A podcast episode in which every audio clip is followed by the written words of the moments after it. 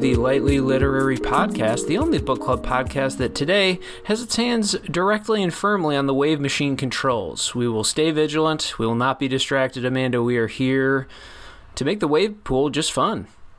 Yeah, not deadly. Not deadly. Nobody's getting trapped. Nobody's getting overwhelmed with a, a unpredictable wave. Do you feel in control on a Monday morning? Is that when you're most at your most wave machine control like? Yeah, I suppose so. Yeah, Monday. Yeah, yeah, I would say so. I, feel like I, Sunday afternoon, I'm like, oh yeah, I've got everything under control on a Sunday afternoon. But that maybe is just because it's a day of relaxation. Do some cooking, hang out, have some fun, do some chores, feel great. Monday morning, I don't know. The wave machine might be running out of control today. we'll see how the podcast goes. Then we'll let that dictate. Uh, if you don't know why we're talking about wave machine controls, that is because you've stumbled upon a book club episode. These are our analytical deep dive episodes where we select a book, in this case, a short story collection called Civil War Land in Bad Decline by George Saunders, and we'll be discussing and analyzing that book today.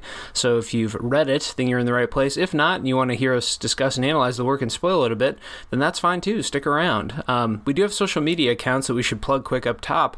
We have an Instagram and Facebook account, and it is at the Lightly Literary Podcast, which is all one word, you know, for your convenience. So keep it simple. It's all one term. Check us out there. Follow us. We post updates and kind of like little drawings that I do to promote the, the episodes and book clubs and stuff. So if you're curious what we'll be reading or if you just want reminders, that's where to follow us and check us out. As I mentioned, today will be filled with spoilers. Uh, what we decided to do, because this collection, again called Civil War Land in Bad Decline, has short stories and then a novella. And I think the novella is what, like 100 pages?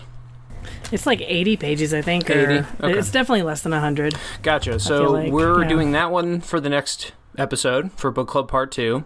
And then today for book club part one we're just going to tackle all the short stories because it does divide the collection you know more or less in half.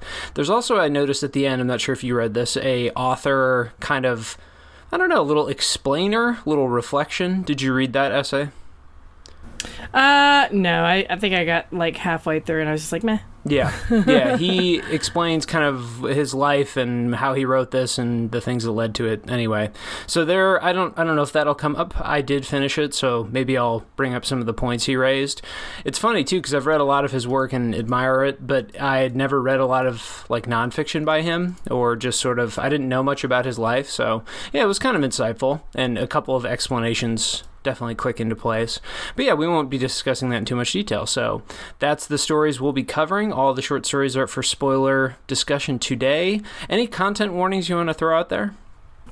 I mean, there's some like violence, both like physical violence, gun violence, and uh, some sexual violence. But I don't think that he goes into too too much detail. But Yeah, But there is death some- and violence were the ones I marked because there is some stuff like some knives and guns come into the stories, and as always, we don't know if we'll be you know quoting from those. Who knows where, where the discussion will go? But yeah, those topics do come up explicitly, so there is some discussion of that stuff. Gratuitous, no, it's definitely not like horror, spooky, gory stories, but yeah, that's that's in there. Um, okay, any other content warnings? Nothing else. I don't think so. Excellent. And I also don't think we planned our normal segments for today. So, in terms of covering the short stories, I don't really know which ones will come up. I, I, at some point, maybe all of them will get discussed, but we haven't planned it around. We have not exactly planned around covering all of them. So we'll be we'll be jumping around a bit. We'll see what we cover. Um, shall we start with the sixty second summaries? Let's do it. Okay. Uh, do you want to go first? I feel like I go first usually. You want a chance? You want to crack at it? I will do my best. Get the table of contents open so you know you know which story is which and yada yada. yeah, I've got Um, it open. Okay, excellent. And then I will count down. Uh, three, two, one, start. Uh, so in the first one, Civil War Land in Bad Decline, uh, we have a uh, kind of amusement park based on the Civil War era, um, and it's falling apart. There's gangs roaming that are kind of harassing everyone. So the uh, narrator and the owner uh, decide to hire a Vietnam vet who um, kind of just murders everyone. Um, then we have the next story, which is Isabelle, and that's about um, 30. someone who has uh, a disability and her dad, who's a cop, and how he tries to keep her alive and healthy and uh, succumbs to some pressures. Then there's the Wavemaker falters, and that dude um, is in charge of. Um, controls and he kills a kid and he loses his wife and interest in 10. in sex and then the 400 pound ceo that's a, uh, a bigger guy who uh, has some self-esteem issues and ends up murdering his boss then offloading for mr Time. schwartz is a futuristic Almost made it too. Yeah just That was two good. more I know that's well. When there's that many short stories too, it's you can't really. I mean, you'd have to do a sentence for each really to even to get it there. yeah Brutal. That was pretty good though. Yeah, I, all all well done. All right, put the timer on me. I'll see if I can get all the way through and cover any blanks that we missed.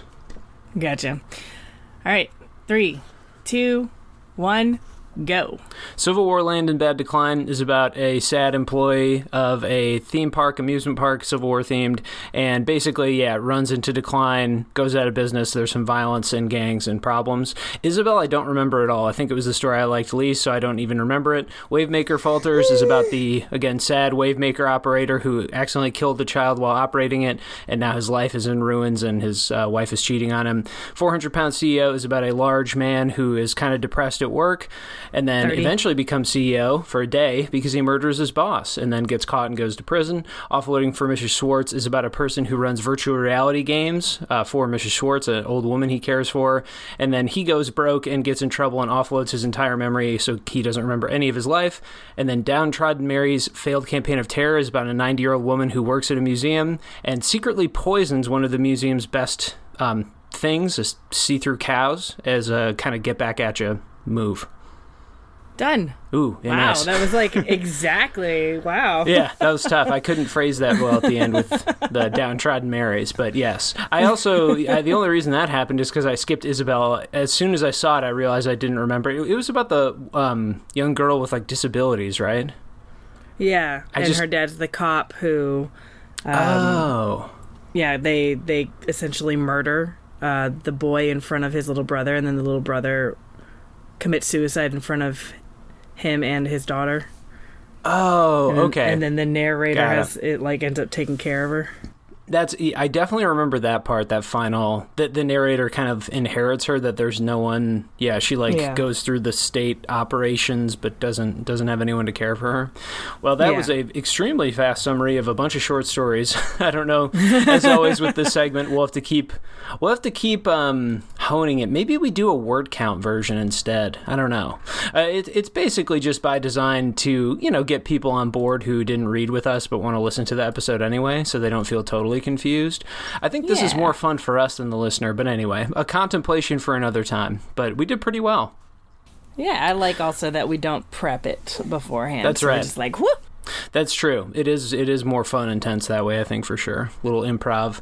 Okay, well let's dive into the meat of these stories and talk about some quotes for clarification. This is usually our segment, first segment rather, on a book club episode. We are just going to talk through some of the prose and moments in the stories that we thought were worthy of discussion.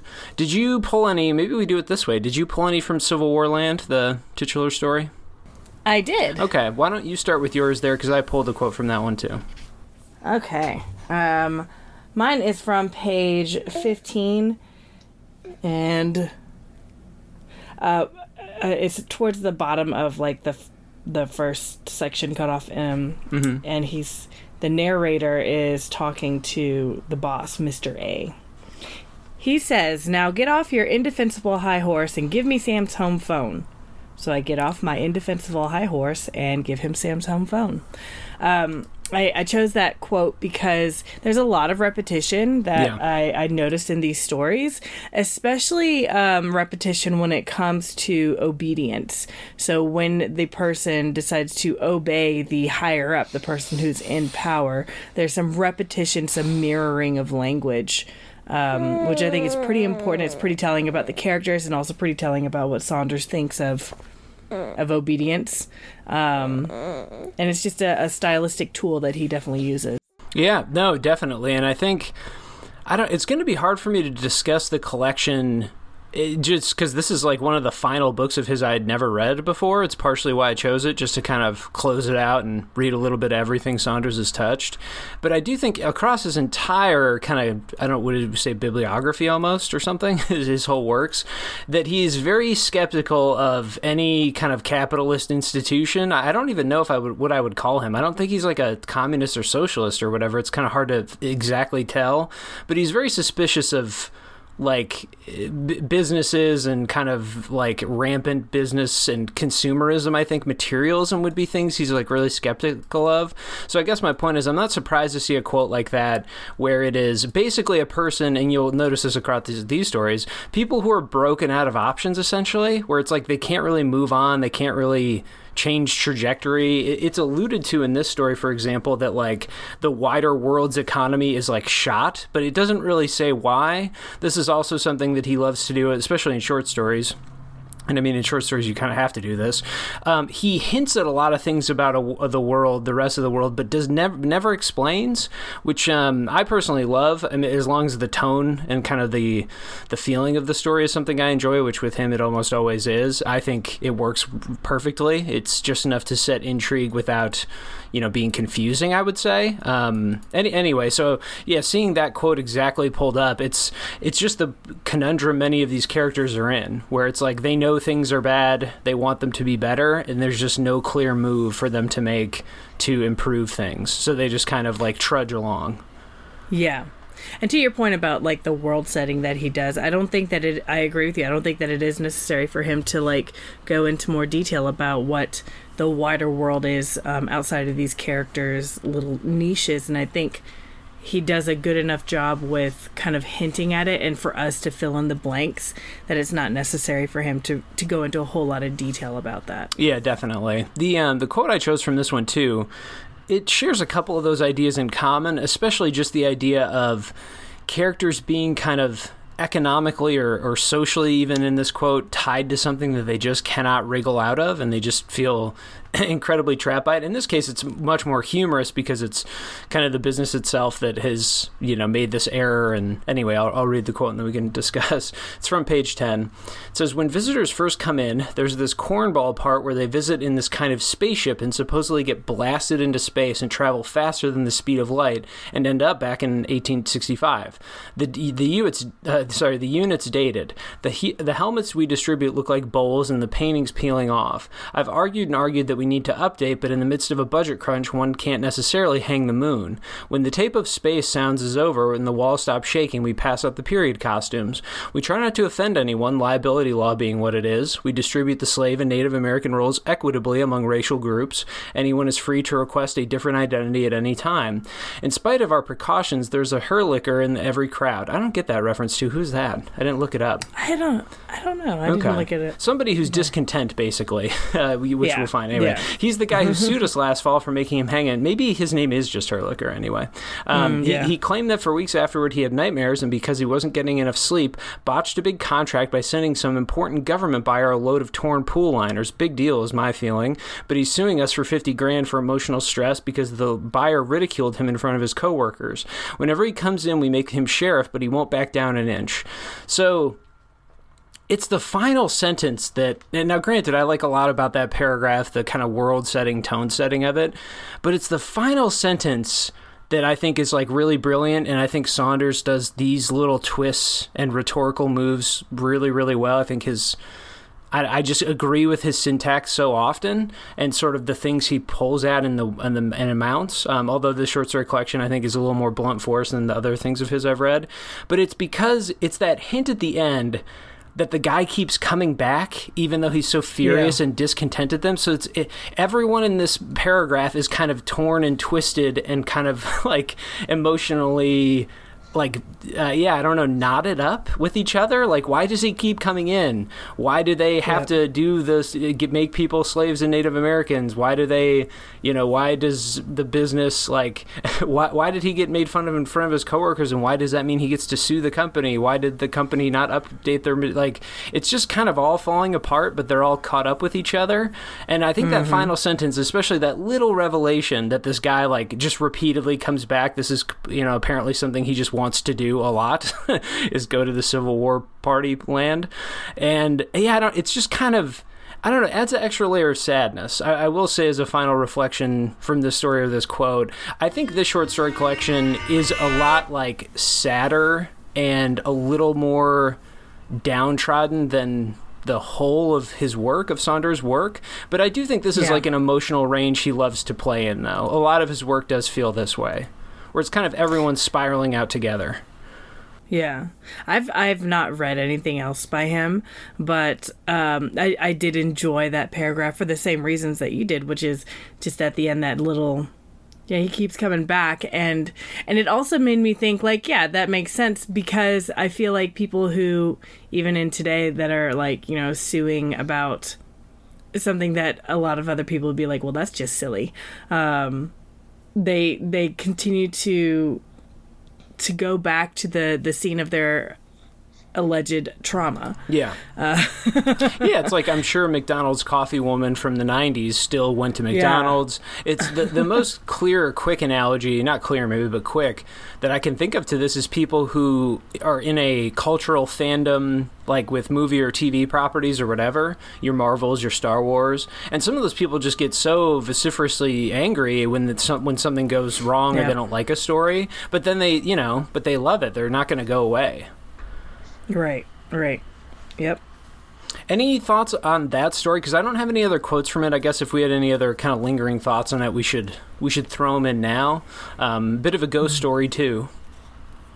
Yeah, I was surprised by the um, that element of it. I was not expecting that at all, and and I was like, why is this in here? And then it ties in at the end um, when he's when the narrator is like you know getting murdered and yeah. Uh, the just all the violence surrounding the ideas of war and and kind of it, it was just so funny you get the civil war land which is the idealization of a particular time during war versus the Vietnam veteran who's just murdering people and then you have the ghost who is was also a, a veteran and had PTSD and murdered his family. Yeah, there's a the scene where he's like using a scythe, and that it becomes pretty yeah. clear that's how that his family died, and he had to. He spends yeah. like an entire day. They're kind of trapped in a loop for a bit of him murdering them, and they they keep playing out the scene. I mean, it's rather yeah. the, the, other thing too. I appreciate, and I, I don't know if we're going to approach these stories with with quite this lens because I mean we could spend the rest of this podcast just on this story, probably. Yeah, but it's it's yeah. rather. I, I think well, I don't know. Again, I'm trying to tamp down my my like fandom for Saunders, which you know is is quite high. I'm trying to be reasonable, but uh, I, one thing I do love about a lot of the stories is it's strange and entertaining, compelling on its own. Like I think it's just a weird enough scenario and it's interesting, yada yada. But like think of the layers of of like kind of interpretation you could apply on this? Like yeah there's yeah. multiple different wars. There's different people from different eras. There's different people being violent for different reasons. There's it's just like we could keep unpacking this for a long time i, I feel like if we wanted to. Yeah for sure. And and i think it's also uh, telling too that he he incorporates gangs into this too because yeah. there's this whole um, agenda of like the war on gangs. So that's also war language and it's I think it all ties together really nicely. Yeah, yeah. Um, another thing way. at the edge of the story that never gets fully explained is kind of like why why is why are gangs running amok? Why why is the like social fabric of whatever America's like at this time kind of falling apart? and so, yeah, that's um, well, yeah. Any other? I was going to keep going on, but I, I do think we should move to other stories. Any other thoughts on that Civil War land titular story? Nope. I think maybe the best one. I don't know. We'll we'll maybe do that at the end real quick. maybe our yeah. ranking should just been to rank the stories. That that would have been funny. maybe we'll do that yeah, at the end just quickly. Um, wh- yeah. where else did you pull a quote from? What story do you want to jump to? um, I so the next one is Isabelle, and yeah, oh, okay. I, I, I very quickly wanted to point one thing out about that. Um, the very first paragraph of the story, I was really um really into how uh, Saunders uses imagery and his his way of like uh, using really unique um, comparisons when he is creating mm-hmm. both a tone as well as an image. I think that um, I, I, can see why you are a huge fan of his. Um, so I'll just really uh, quickly read. The first great act of love I ever witnessed was Split Lip bathing his handicapped daughter. We were young, ignorant of mercy, and called her boneless or balled up Gumby for the way her limbs were twisted and useless. She looked like a newborn colt, appendages folded in as she lay on the velour couch, protected by guardrails. Um, and then it goes on. But I, I, I like some of these, like the, the name Split Lip. That's really interesting. Um, but also the image of of what she looks like, what Isabelle looks like, um, or as they call her throughout. We don't find out her name until the very end. Boneless. Yeah. Um, I that kind of image. It's just what an interesting way to describe that, and also it's very telling of like a cult is is helpless at the beginning, right? So young and um, vulnerable. So all of these other ideas that come into play by just choosing that one image to describe this girl. Um, and, and I just I thought that that was really impressive, and, and it's something that he does throughout too. Is his his imagery and his use of similes and metaphors are really telling Yeah, a on a bit of- deeper level. A bit of kindness creeps through too. They're comparing it to a cult, like you know, horses have this majesty to them, and then also this Yeah. deep. People who love horses have kind of a deep, bone deep. I was gonna say obsession, but that that wouldn't be quite fair. But it, it it's like Yeah. a really intimate kind of love that people can have for those animals, and so I think showing that, but using that here is helpful for Split Lip, who eh, you know is quite a violent person and is not going to be the most sympathetic person. But this like one act of care that he gives, it's pretty genuine, and so I think yeah, there's a lot of a lot of smart layers to that to that image for sure. Yeah. Yeah, and and I love the way that he depicts Split Lip too, because the very first image we get of him is that he is a really caring and loving father. Mm-hmm. Versus later on in the story when you know the the acts of violence that he commits, and it's just I, I find it fascinating. Yeah, I think too that it's. I'm not sure how to phrase this. Um, it. I think what Saunders observes so often is that a person being good in one part of their life just isn't enough to make their life good or worthwhile or like uh, I don't know. He I think he just loves these kind of broken people and often explores them. Now I think that's true for most authors. It, stories would be pretty boring if characters were well adjusted and their lives were humming along. But I, I think his characters are especially can be especially flawed and tragic, and he just kind of revels in that and likes to explore the part that makes him kind of beautiful, the part that makes him broken.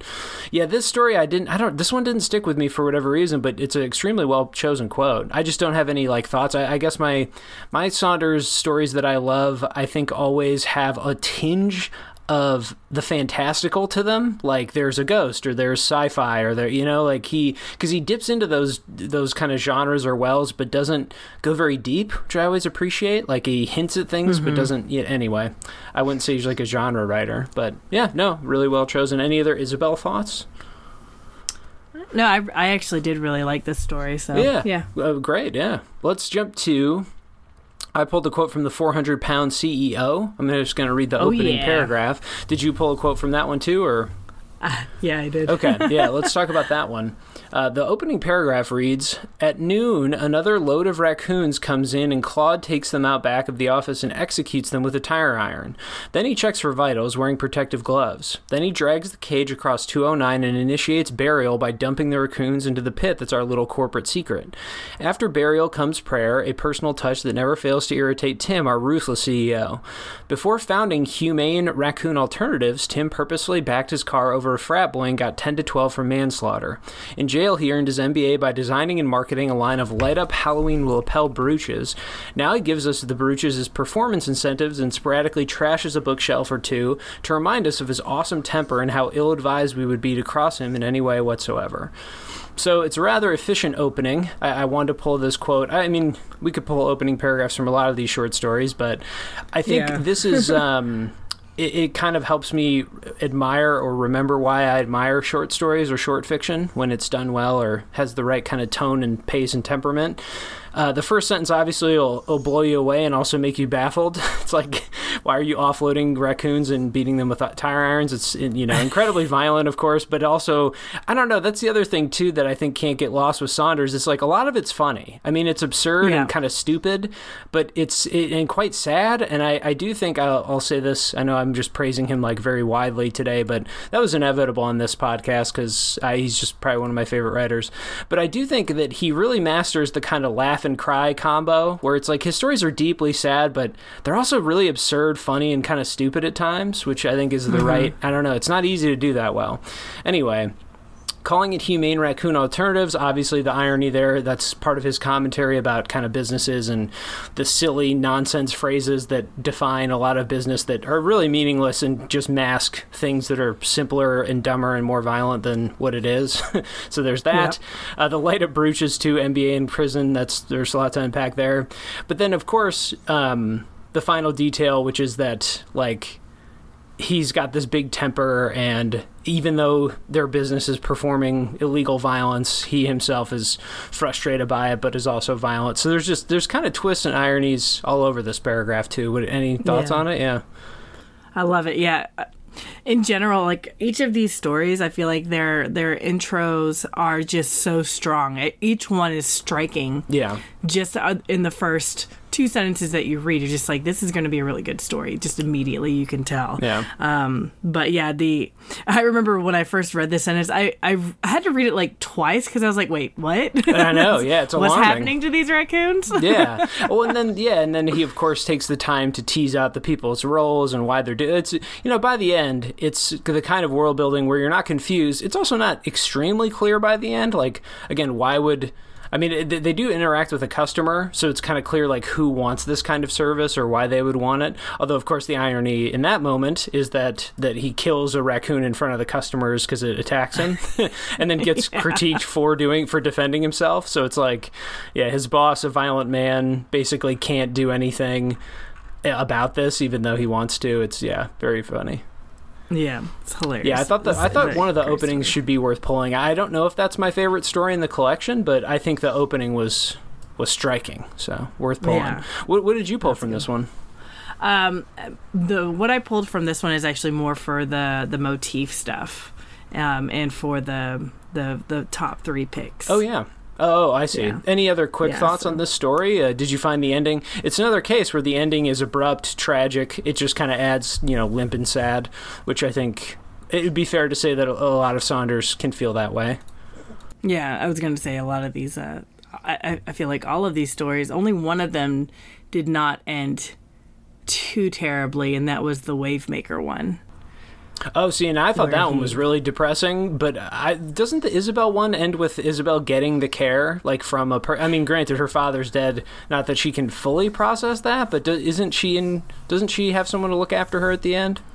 Yeah, the narrator takes yeah. care of her after Right. after he gets her out of the institution where she's Yeah. they, she was not very well Yeah, tortured. Um, Um, not literally, you know, kind of literally, maybe not literally tortured, but yeah. No, I let's um let's save the ending of that other story, the Wavemaker, just because I, I had thoughts on that for motifs as well, and maybe I'll bring it up then. But yeah, it's it's at least. He doesn't die. I don't know if that's. Know if He that's- does not yeah, die. I don't know if that's any Um, he- consolation. there was a close call there, but yeah. Yeah, so there he's alive, which you know that that is positive. Um, okay, well then, yeah. Any other thoughts on the 400 pound CEO? Was how about this? It's at least worth bringing the question up. It's in the title. Is does that story have a intimate understanding of like obesity? You think it's it's kind of tamped down in there. It's a it is a consideration. The character is a bit defeated by it, but is kind he's very matter of fact about it and details some of his eating habits and like kind of just I don't know. It, it's it's integral to the plot because other characters mock him at work, and it's that becomes part of the story. Um, I don't. Do you feel like it was well done or sensitive? It.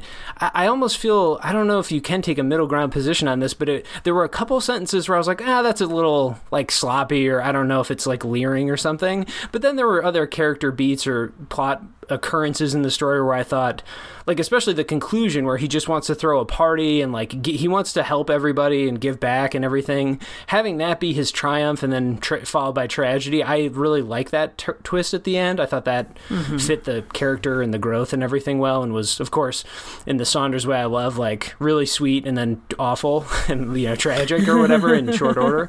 But I, yeah, did you Yeah. feel like he he wrote that character well? Yeah, I think so. And I don't know about like uh, whether he handled the uh, the obesity aspects of that well, but the but how uh, he had his character kind of respond to that with like this clinging to this idea of uh, of almost like a zen like mentality. He was like obs- right the the character Jeffrey uh, it was his name. Jeffrey is like oh, I'm just going to keep an upbeat attitude about everything and I'm going to be so zen and calm and like meditate and and all this stuff. I loved that aspect especially since he ends up killing somebody. Yeah, Um, I, I like that contrast where and it's also a lie to himself so that you you can't fully trust everything that that he puts on the page as Yeah, far as like what his true. thoughts are and his feelings are. So I like that that's kind of ambiguous throughout the story as well. Yeah, compromised first person narrators, no no mystery or no secret from Saunders. That's he loves playing around in that pool too. I think there was one detail, it's again right in that middle ground zone. I, I don't want to be ambivalent on this, but I suppose that's where I'm talking myself into. But it's when he goes out to dinner on that fake date, you know, the date he perceives as real, but they're just tricking him. So I think that whole premise felt a little shallow and simplistic. Also, this was when was this published? Like in the early '90s, maybe maybe as a plot device, movies and TV and stuff hadn't played this out. But the whole like we're gonna pretend to be nice to you, but really we're making fun of how fat you are, kind of a joke thing. I was like, yeah, that's it's cliched almost, or it's sort of it's just not very inventive. Um, again, this was published maybe before that became a common trope. Anyway, so that part I was you know I'm down on. I'm like, eh, you know, this is a little it's a little contrived but there's a detail at the dinner where he like thinks about ordering something he normally would but then doesn't. And i was like okay well that's i appreciate that. Even i as someone who loves eating food and has to be careful with their foods like I, i've had that feeling. Sure i that's a pretty human thing to be like man i want to indulge but oh i'm you know I, i'm nervous. I want to put on appearances. I don't want to seem awkward or uh, make this weird. So anyway i think it, it's kind of a push and pull. I didn't think it was in a short story too, you have a lot to do in a little page count, but I I didn't think it was like a great portrayal of it. But also, there was just enough detail to the character, and he was just well realized enough for it not to like bug me. I guess is how I'd say it. Yeah. Yeah, that makes sense. And yeah, the the whole like bet you won't go on a date with this uh, obese man like that. Yeah, I don't. I thought that was kind of a really limp and lame way to do the plot, but I don't know. That's also maybe just a cliche now, um, sort of a worn out Yeah. trope. Okay. Uh, any final quotes? I had one more, but let's do yours first if you've got one. Yeah, I've got one from the Wave Maker actually. Oh, sure. Yeah. um, which is not not. I didn't talk about the ending, but um, kind of along the same lines as what I pulled for Isabelle. Um, just the way that he writes um, imagery and, and his unique similes and metaphors. This is from page forty three.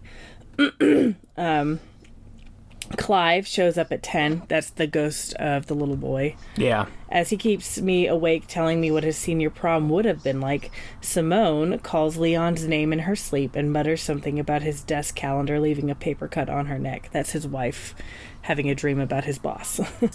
Um, yeah.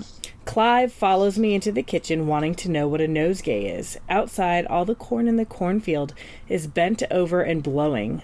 The moon comes up over delectable videos like a fat man withdrawing himself from a lake. I fall asleep at the counter.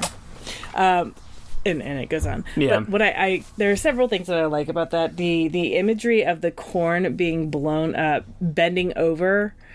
Um, it's especially right after hearing his wife say Leon's name in her sleep. Yeah. Oh, yeah. It right like that imagery is just like oh nice nice place sir. Okay. Well, and delectable videos too. Like that's not a real Right. chain. That could be. That's probably just porn. I think. I yeah don't know. exactly right so there's like a. I just thought that that was really well done and then the then you get the image of the the moon when he says uh the moon comes up over delectable videos like a fat man withdrawing himself from a lake. I was like, who comes uh, like who would ever think to describe something in that way? Like that's such Yeah. an interesting way to describe that. So I just I just really appreciate the creativity he puts into these these images that he creates. Yeah, there's this is a moment I guess where I will bring up the essay in the back, which did unlock something major for me because I've always had a difficult time describing what, you know, why I love Saunders or it's just kind of like how come, you know, when you discover an author you love this much, it's you're always trying to unpack it like how come this writing works for me better than others. And in the back he does describe how like most artists he began writing by just trying to copy other writers he loved. And he mentions mm-hmm. Hemingway among others and him comparing himself not to Hemingway directly but saying that was an early inspiration and that he tried too hard at first to be just like Hemingway. I, I do think that his prose has a similar spareness, but the critical thing is that it's spare but weird. And I think that's the essential because I, you know, it's like with any like any other young literary interested person, uh, person with literary interests. It's like I dabbled in some Hemingway, read a couple novels and short stories, whatever, and I've always admired it more than liked it. It's not something I seek out anymore, but it's like, oh yeah, sure, those were, you know, I had some interesting parts, and I get that you can strip writing to the bone, and that's got its own merits and yada yada. But I don't like love Hemingway, but this is, I think, just so much more for me because of that additional layer. Though I think I could see somebody comparing the prose and thinking like it has a similar rhythm, you know, cadence and kind of length to it, briskness, and also yeah, the matter of fact, direct ways he writes strangeness is just, I don't know, it's just what I love. Yeah, and and in the quote that I that I had pulled as well, there's the sentences are very, um, very short. You don't get Yeah, yeah. super long sentences with Saunders, and that was something that also struck me. Is there's a lot of like simplicity in the structure of his uh, sentences and of the stories, but then the the words that he chooses and the images that he he creates are just amazing. Yeah, it's um like you said too, it's clippy or short and clipped and, and repetitive at times, which I think you know in in a high school writer, I'm just thinking high school, I guess, because that's who I help write most often, can become unbearable to read. Where you're like, Jesus, you use the same sentence ten times in a row. Like, oh no, I can, this is unreadable. but of course, when you're balancing it against moments like this, it can work beautifully, where it it keeps you going. Yeah. It's got a kind of a hum, but then of course you have to be jerked out of that or like pulled out by something unique, strange, beautiful, whatever. And yeah, he just he does that really well, and so yeah, Yeah. worth worth pointing out or worth dwelling on. Uh, my final quote, it'll be quick too. This is just a quick point. It's about the cows, the, the see-through cows, the um, Yeah. invisible, not invisible, but the uh, translucent. Is that translucent cow? Is that what it would be? Yeah, they put the plexiglass in the flank Yeah, that's what so it that you can see inside. Yeah, you can see. Um, it says I. This is from the downtrodden Mary's failed campaign of terror section. Says I kneel down and pretend to Windex her panel. Inside, there's plenty of activity. The idea was to pro- provide school children insight into the digestive process of a large mammal. They claim the dyes aren't toxic. I would think, however, that flesh slash plexiglass junction would be a source of constant irritation. But compassion is not why I've killed six to date. I've killed them because I like to make Mr. Spencer sad. Because of me, he's pinned down and cleaning, and curation is out of question. Because of me, the see-through cow is a boondoggle and a white elephant, and Spencer is a laughing stock. It feels good to finally be asserting oneself.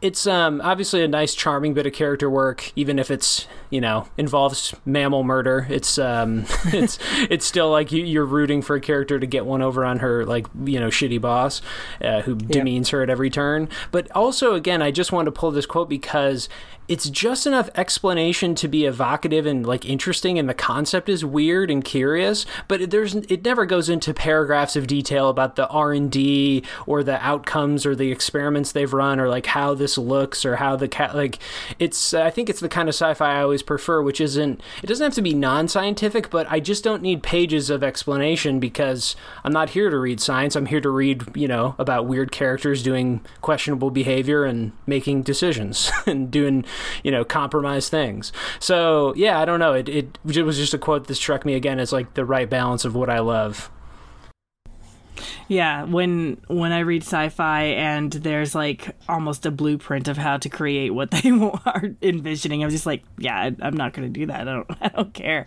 But yeah, he does a great job with world building without the nitty gritty. Yeah, yeah. Just wanted to give praise to that because it, it's a funny concept. It's also, I know we haven't, we've alluded to a couple stories we could break down in depth. This podcast is analytical, but we're not, we're not going to spend 45 minutes on one story, though again, we could.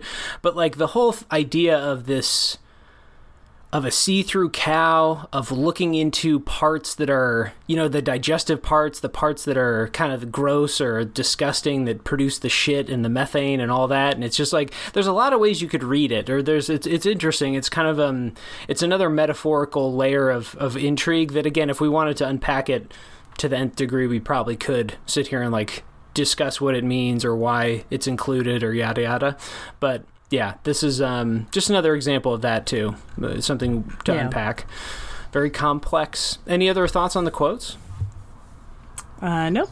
Okay, um, let's do the motifs then, shall we? We each like to pick in our part one book clubs, and this is convenient since we're doing it before the the novella. So at this point, we can pick out some motifs that perhaps will come up in the novella. I don't know. Yeah. See how accurate our predictions are. Why don't Why don't you go first? I think I've had you had take the lead today. Keep it going. What's your motif? Yeah. Uh, mine is lust and sex versus love and compassion, where um, sex often equates to power, and love and compassion are um, are treated as weaknesses Mm. because the characters who are loving and compassionate are have terrible fates. Um, yeah, right.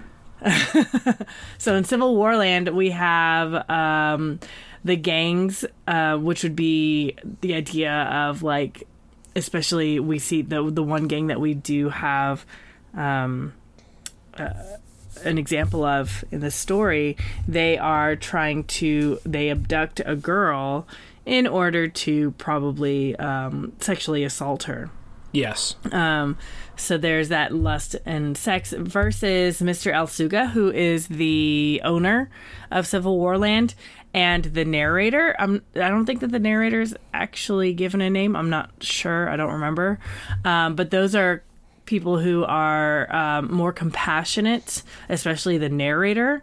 Um, although he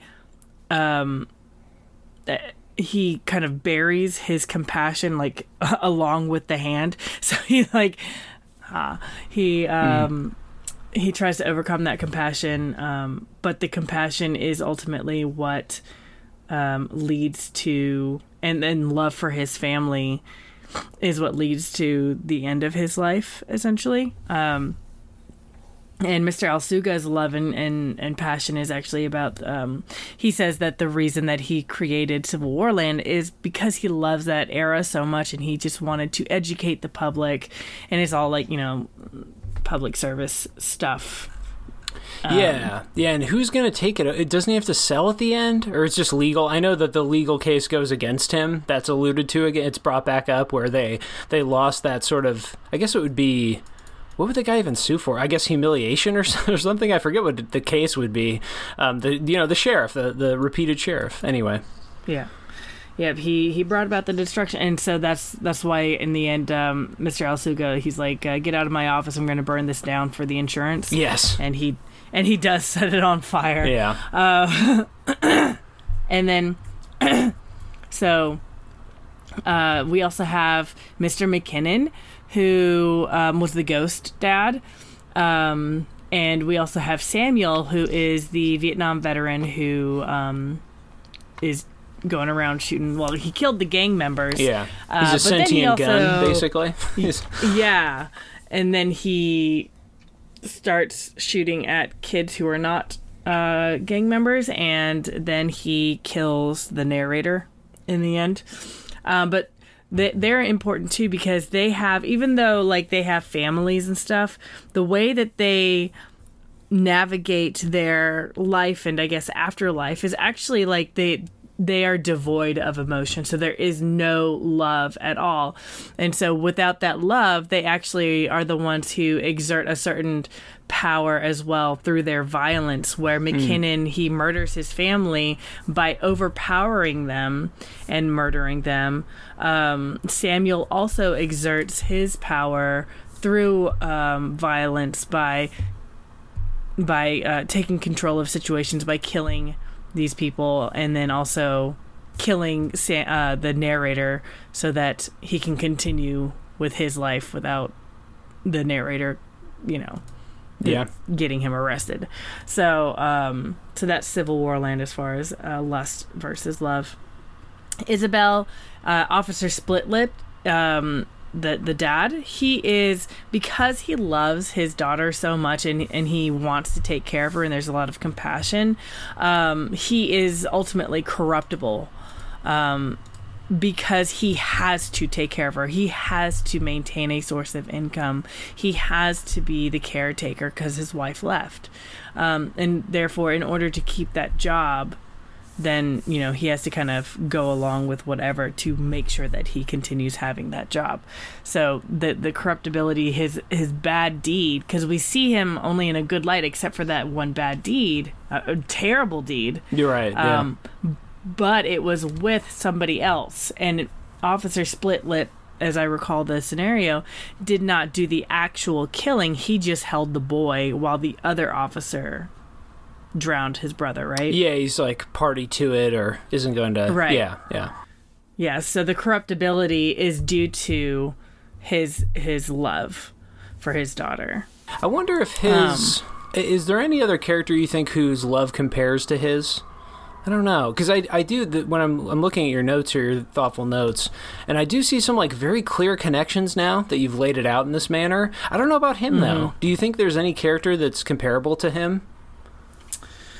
Um, well, the narrator from Civil War Land, like he he's, he's got a terrible marriage to his wife, but he does like think about his boys, and when he's Right. about to die, he thinks like his last thoughts are about his his two Well, sons. and she just left Um, that him. That's another part of it. Is that's another Yeah. motif? Is like, yeah, I guess you could uh, to the love compassion component is like love failing. You know, the failures of love. Yeah. And so yeah, because Yeah. she just took the kids and left and abandoned him right before the story ends. So Yep. Yep. Interesting. They, they left. Um, then we have um, in the story the Wave Maker. Um, We have Leon, who is the boss, and always there's like the boss is like the total opposite of the the narrator in some way. Anyway. Oh, yeah. So Yeah. Leon, who is like a very lusty. Um, I mean, he's got a, a picture, a signed picture of like a what is it, a mud wrestler or a Jello wrestler or something I like think that, it's and a, he had asked. yeah, it's a Jello wrestler. It's they're on national tour, all right. That's a big deal. They that's a big. They're a popular act. Okay. and he had asked um, the wrestler to instead of signing to instead just like dip her boobs in ink and then like put her boobs on Right. the, right. the poster. Uh, very classy. I mean, it- when Um, you're in Rome, I don't, you know, I, am I offended by that? Sure, but I'm also kind of offended by Jello wrestling, so it's hard to in for a penny, in for a pound. I guess it's kind of hard to where do where do you draw the line? I suppose. At least you didn't make her. You know, Yeah. that's good. That's good. It's always good to at Exactly. least. It's okay to put it the request out there. It's just be ready to be said, you know, rejected, and that's okay too. You know. Anyway, it's funny. Um, but yeah, so so Leon, um, who is full of lust, both for life and for you know sex. Um, he is in a position of power. He's the boss. He also is really liked and and is seen as attractive to everybody. He's the one who like uh, the narrator tries to save that one woman's life, but he's he's like giving her CPR instead of giving her the Heimlich. And Leon's like, "Move out of the way," and he gives her the Heimlich, and everybody's like, "Oh, you're so amazing!" And also, Leon is is sleeping with the narrator's wife, Right. Simone. So there's there's a lot of layers of of of power and attractiveness related to Leon versus the narrator who gets demoted. Um, he is impotent after he uh, because of the guilt that he feels for killing that little boy, Right. and he's he's literally haunted by the little boy. Um, and all of that because he feels so bad. He has so much compassion about what he did, about messing up, about taking a life. Um, Leon, if in the if he were to do that, he would just move on with his life, which allows him to maintain that power. He has no compassion. There's nothing a little Jello Um, wrestling can't paper over. I mean, you can you can turn your whole day around. You can turn your whole week around with a little Jello wrestling. Yeah, exactly.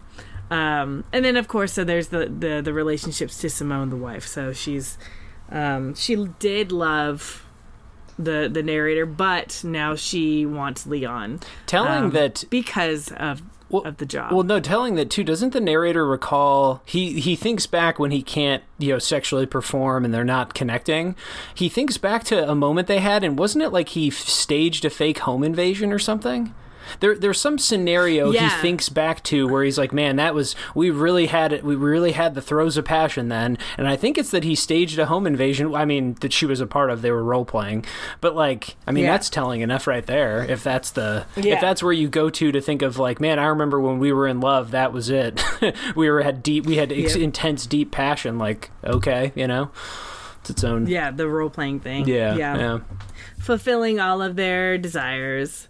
Um, then we have 400 pound um, CEO, so Jeffrey, the narrator, who is um, at, in the end, he was CEO for a day, so he had that power. But even when he had that power, he didn't use that power for himself. He used it to make everybody else happy because he has so much compassion for Right, others. right. Um, and he did not take advantage. Uh, versus Tim, who is the actual CEO that he murdered, who is like a total asshole in a lot of ways. Um, but he also has that BDSM dungeon at work. Yes, Uh. right. Always questionable reasons to leave your workplace. You know, you can go file. What is, what was he filing throughout the story? You know, receipts or something like Invoices. that. Invoices. Yeah. It's like you can go file invoices anywhere, brother. It's it's okay. Um, but yeah, so there, Tim also not only is he actually in a position of power at work, and he also exerts his power when he becomes violent and stuff like that. He's also exerting his power because he is the the the dominant one in the BDSM um, role, Right. uh, right. which we find out he has also got Frida in there, and Frida is attracted to Tim and has a, a sexual relationship with Tim, not with Jeffrey, who is the loving, kind one, who also brings her son gifts and like showers her with attention. And anyway, yeah. so we have that, and then um, in offloading the love and compassion that the narrator has for Mrs. Schwartz, Mrs. Schwartz being the one who's uh, way elderly and poor and um, not doing so well. Um, uh, he sacrifices himself for her, um, which is you know very noble, but also that means that he values her life over his, and Oh, so yeah. he Well- instead of instead of taking advantage and you know making all that money for himself, he sacrifices himself. So Which he did do Um, too. I don't know what he whether- took enough to we could Yeah. we could I think fairly say the story is messing with like he was exploiting her up after a point. He just of course can't follow through with complete like completely destroying her and you know instead does it for to himself. But even when he had that money, he was giving it to her. no, it's true. It wasn't yeah, even for yeah, him. Yeah, Yeah, it's it's complex, and he does. I think, especially the first time, or no, I think every time he does ask her. It's just that at that age, it's tough to say who can to what fully. You know, right.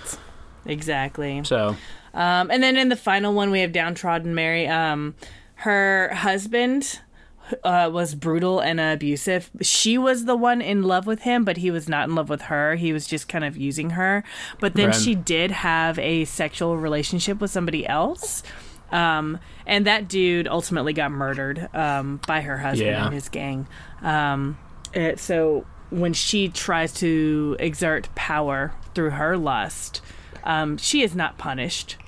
The lover is instead punished. But when Right. she is full of love and compassion for her husband, that's when he takes advantage of her and like beats her and abuses her. So yeah, yeah. I thought hers that- was that's what I've noticed. Well, it's yeah. I mean, and there's so much to it. If that's basically every story, I don't even think mine comes Yeah. in that often, though. Maybe it will. Um, yeah, the final one with Mrs. I forget her name already. Was it Mrs. Mary, the cow? I think yeah, Miss yeah, Somebody. I think downtrodden Mary. right, downtrodden. Mary. There you go, not Mrs. But yeah, downtrodden Mary. um, yeah, that that whole like organized crime.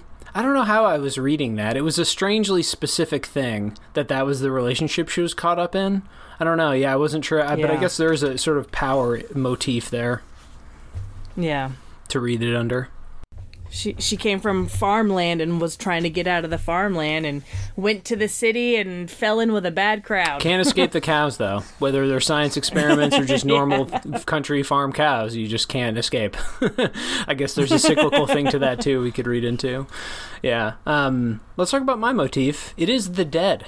Haunt, the haunting of the dead, and this is um, a major concern in his novel. Actually, the only novel Saunders is primarily a short story writer, and uh, he's a teacher too, like a professor. But anyway, he wrote one novel called Lincoln in the Bardo, and it's basically about like ghosts who can't go to the afterlife. More, you know, there's a couple more things going on, but that's a primary concern of the book. And this being his first published work, I think we can consider it a major motif just for his whole career because he, yeah, he really fixates on mm-hmm. characters who either have experienced death and are haunted by it or like literal ghosts who won't move on.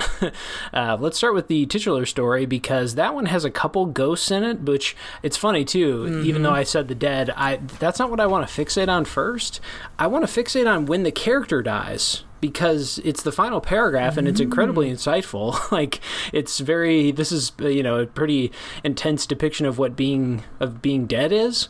And so he says this is the 26 uh, for me page 26 Possessing perfect knowledge, I hover above him as he hacks me to bits. I see his rough childhood. I see his mother doing something horrid to him with a broomstick. I see the hate in his heart and the people he has yet to kill before pneumonia gets him at 83.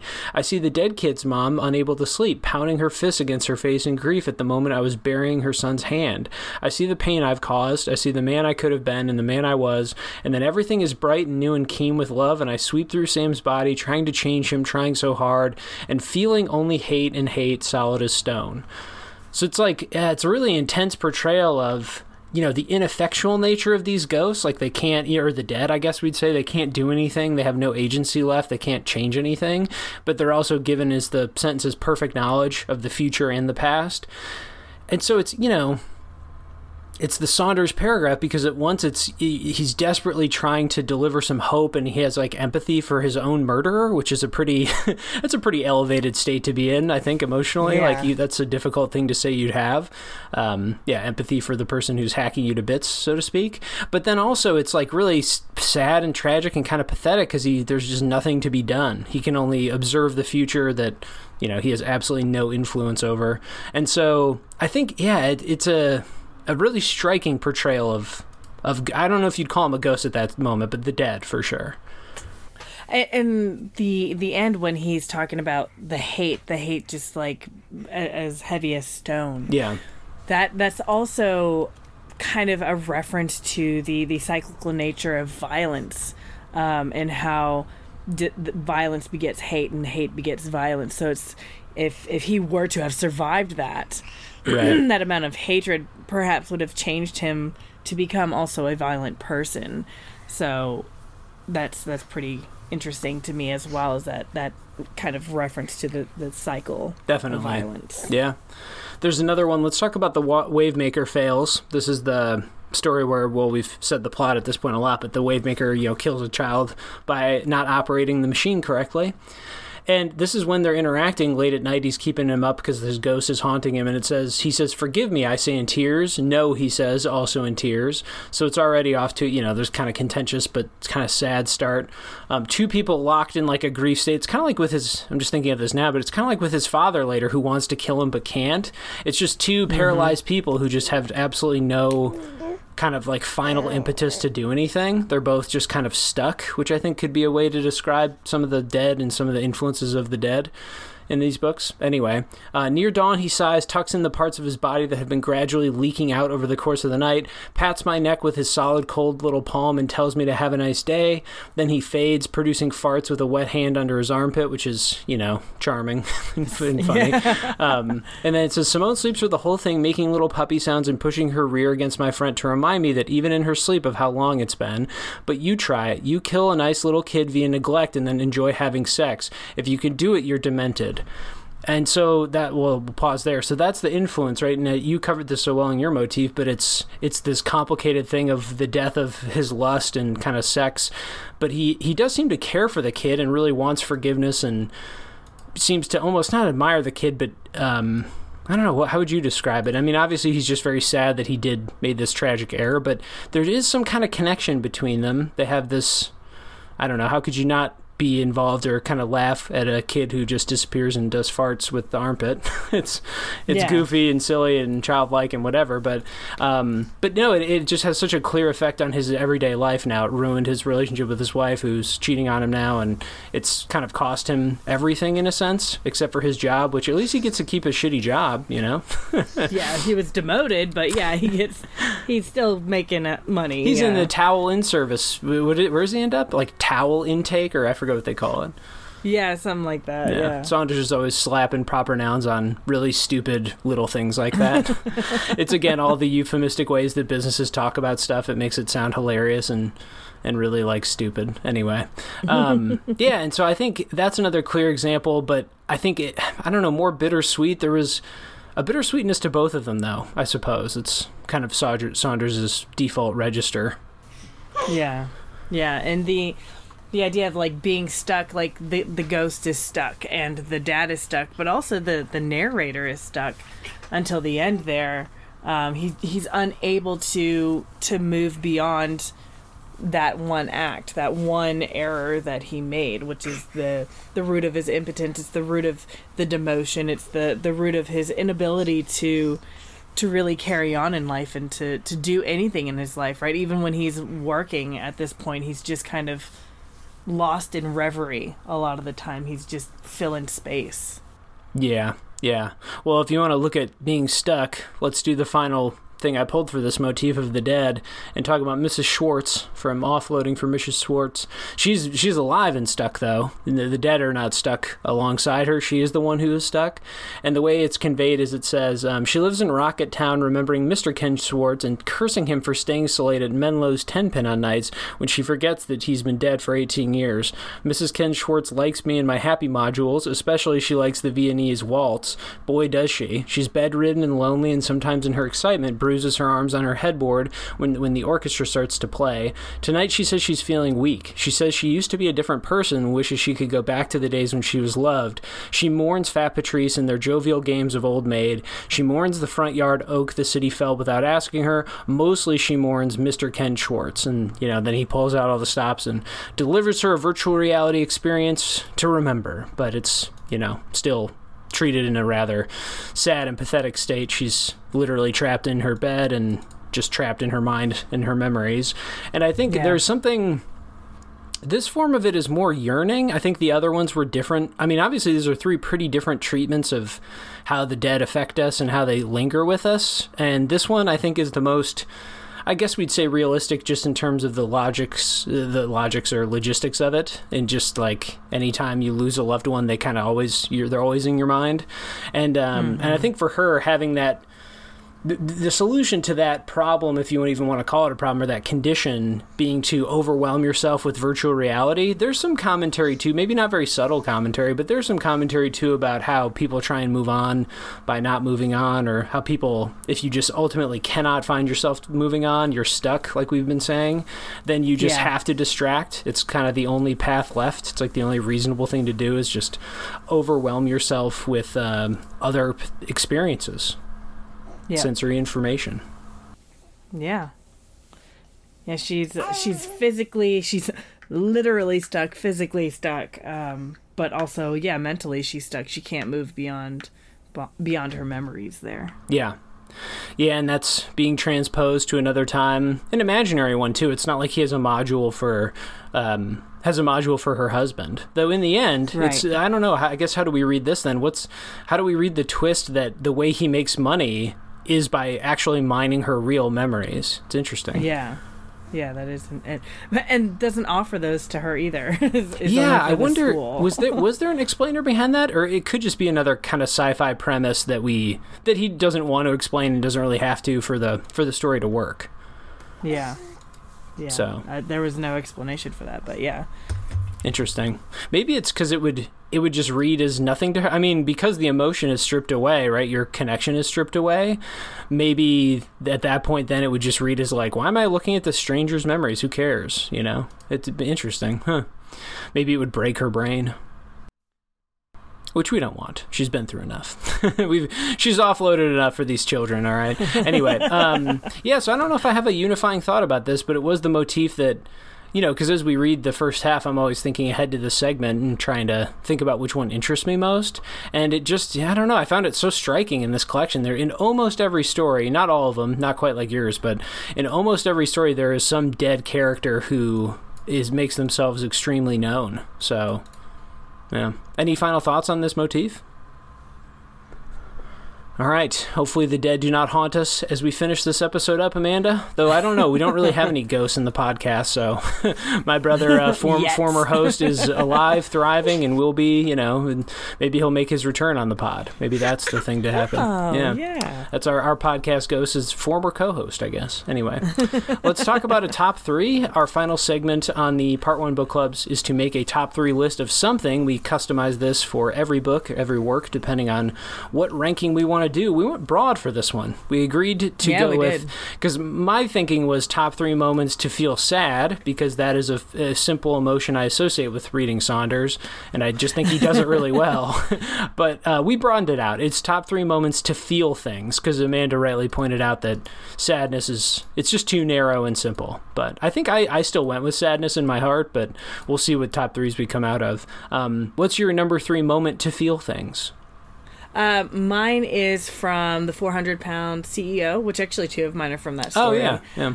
Um, the and the number three one for me is when Jeffrey, the the narrator, kills Tim, his boss. Oh yeah. and then the immediate panic that he feels afterwards he's he literally runs away from the scene and is like trying to find uh, help but also which is a direct contrast to the act of of the murder which is he's trying to save a girl but then instead of letting him go he squeezes him to death until i think he like breaks his neck or something yeah, Um, it's, it's a hug. pop Bit of a hug Yeah. that goes down. which is Yeah. interesting too It's like right killing him with kindness um That's right. Smothered killing with him love. with love. Yeah.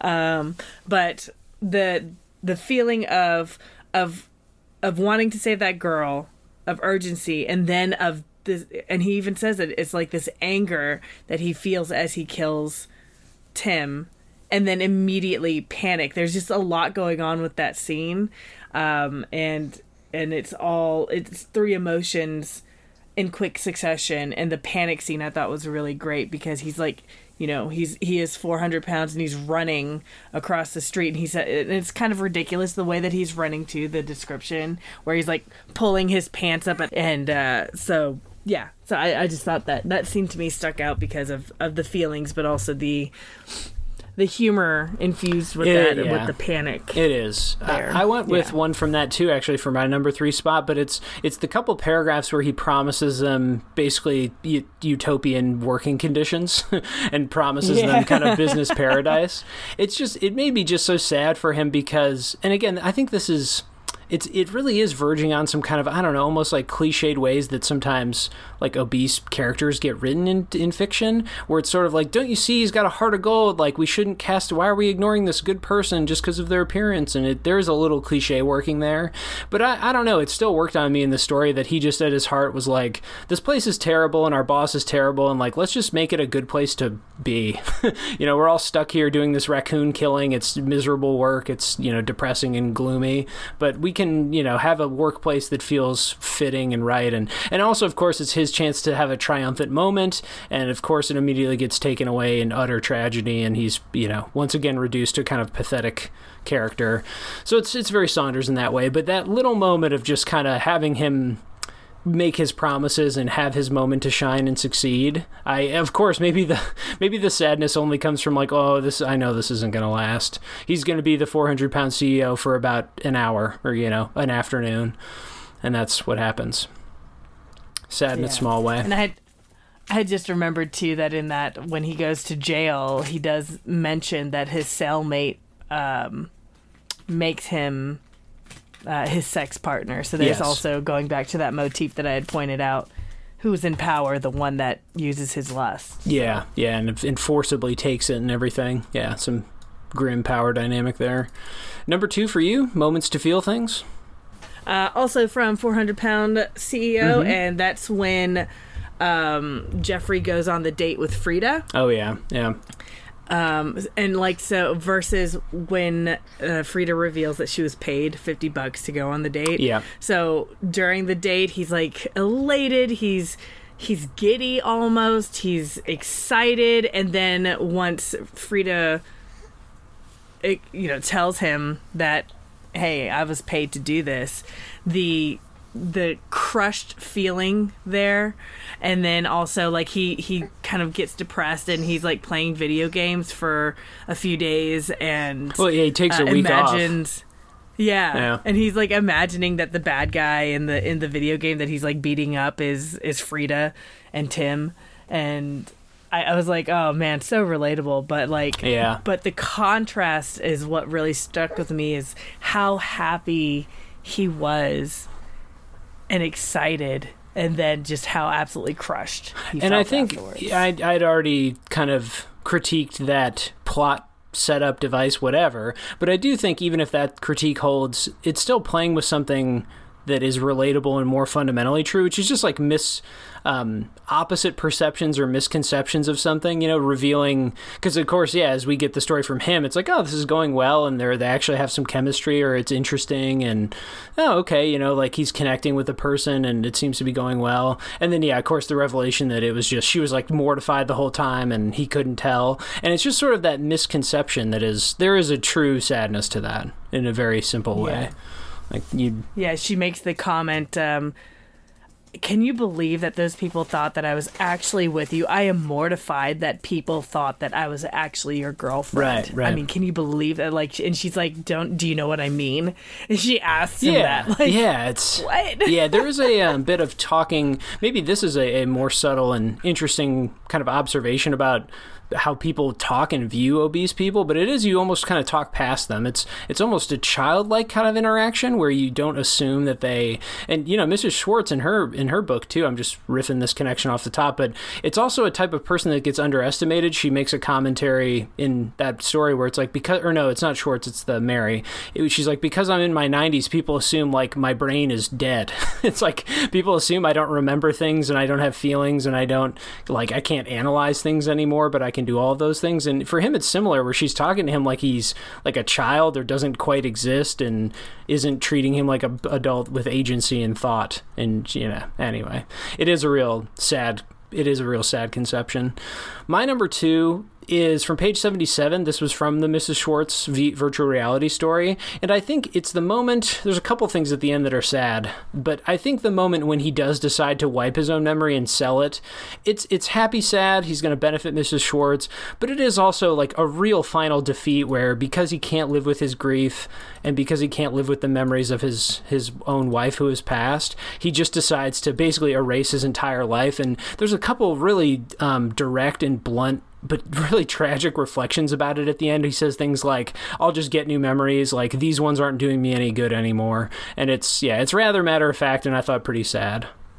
Yeah, yeah, and he's he's another kind person, right? The two people that actually come into him to use his virtual reality store. He's like really kind to them, even though Yeah, one of them he doesn't, pay. yeah, one of them doesn't Yeah. pay and the other one just masturbates or something the whole time and isn't, Oh, yeah, or, yeah, or, yeah. or- it's maybe not that, but it's, he loads up like sexual fantasies the whole time and he just leaves them alone. Yeah, yeah. Um, how about for your number one moment to feel things? What do you got? Mine um, is from the story Isabelle. Oh, yeah. Um, and it is when Split Lip, the dad, is doing the uh, little teapot song and dance for his daughter, and she's like clapping with her wrists. And then Norris, the little boy, the brother of the, the kid who got murdered, he comes out of the closet with the gun and like points it at the dad oh, yeah. and the dad is like begging like no i've got to take care of my daughter like who's going to take care of her and then norris uh, kills himself Yes. um, right. so that that contrast to me of like there's this happiness, this love, and then this horrific murder also because of love.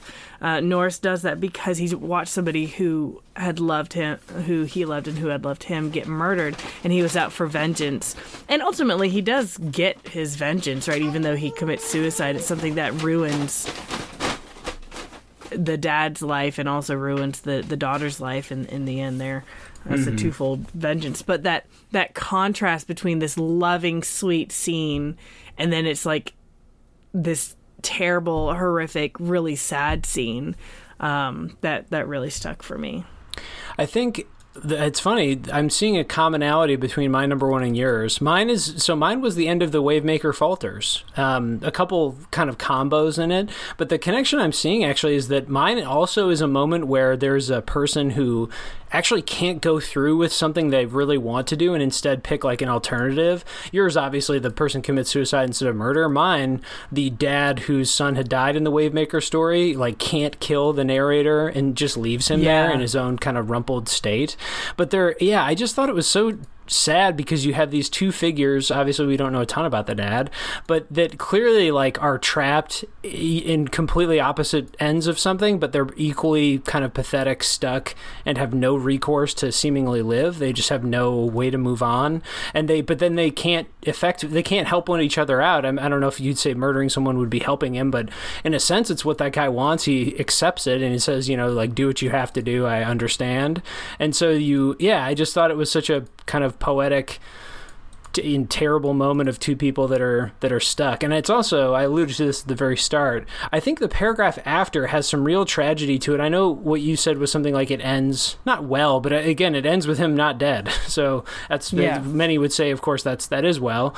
Um, but there's yeah there's a couple images. He's in he goes to a graveyard. He's walking. It's raining. There's some lightning striking. The the final line is that he says this is the lowest moment. Like i will it will never get worse than this. And so yeah you can read that I think positively or negatively, depending on the maybe it's a bit of a Rorschach test ending because it's obviously if that's true, you know he's going to go back home and you know start to work on things, or maybe he just stays in a dreadful kind of numb state forever for, for a long time. And so yeah, mm-hmm. there's there's some different ways to read that conclusion, but I think that the interaction between him and the dad, I was I think my heart was racing a bit. So not not just sad, I guess, but it would also be intense and I was extremely nervous. I just wasn't sure, you know, how that would resolve. What was going to happen? Yeah. Yeah. Yeah. And That's in, a good one. In a very fitting Saunders ending, both characters end up uh, in a not worse, but in a numb, stuck, unable to move on state. a tragic, a tragic in between of you know dissatisfaction of sorts. Um, okay, that wraps up our part one book club on CivilWarland in Bad Decline by George Saunders. And as we mentioned, next week we'll be covering just the novella. So we won't. I mean, I'm sure some short story chatter will come up when we're doing things like the imaginary essays. But on the whole, we'll just be talking about that novella. Um, before we wrap it officially, any thoughts on the Saunders just in general? Any broad thoughts we didn't cover? Um, I, I, I can see why he's one of your favorite authors. I, I, I find him I definitely want to read more of him. Like I, I'm, I've been enjoying these a lot. Yeah, the I i would have to think pretty hard. I'd also have to go back over some stories too of his because he's there's there's a good bit I've read. Um, this does feel like a first outing, though, in the in the not complimentary way. I mean, I've I've loved it because again, I think that just whatever wavelength he's operating on is the one that I love.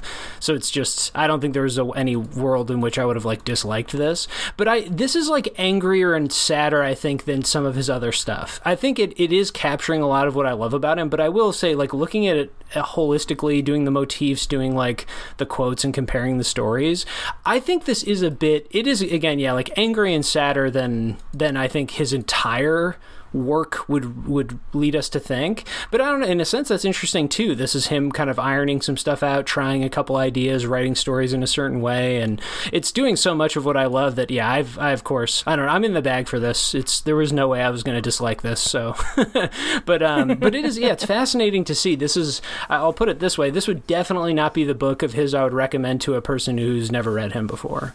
Just because it's oh, it, it, it, it does feel like him kind of ironing some things out in ways that I of course, love, and I, I think I'm on board with his tone. So, yeah. Anyway, but it's it has been kind of fascinating for me. So I'm glad you're enjoying it too. That's that is good to hear. All right. Weird Hemingway. That's my new. It's my new short summary. I don't know. Hemingway's kind of loaded though. I feel like recommending him feels a little too stuffy for most people. Hemingway, I mean. So, anywho, Yeah. yeah, it's a tough one. Um, one of those authors people stumble into just because they Google like who's famous author I should read. I don't know if they actually have any interest in what he was doing, but anyway, anyhow, conversation for another time. If you are on Instagram or Facebook, follow us there. We are at the Lightly Literary Podcast, which is all one word. So check us out. We always appreciate those follows. If you're on a podcast platform that allows ratings, please give us a five star rating. It helps a ton. So like iTunes, Spotify, things like that. We're up just about everywhere, and we always appreciate that. As I mentioned, part two will be covering the novella, and check uh, check us back on us. Check check us back. Don't check us back. Check back on us please. Get your prepositions right. Uh, in about a week we always post our book club episodes on fridays and so yeah come back for that one. Thanks for always listening all the way through. We appreciate it. And until next time we'll see you between the pages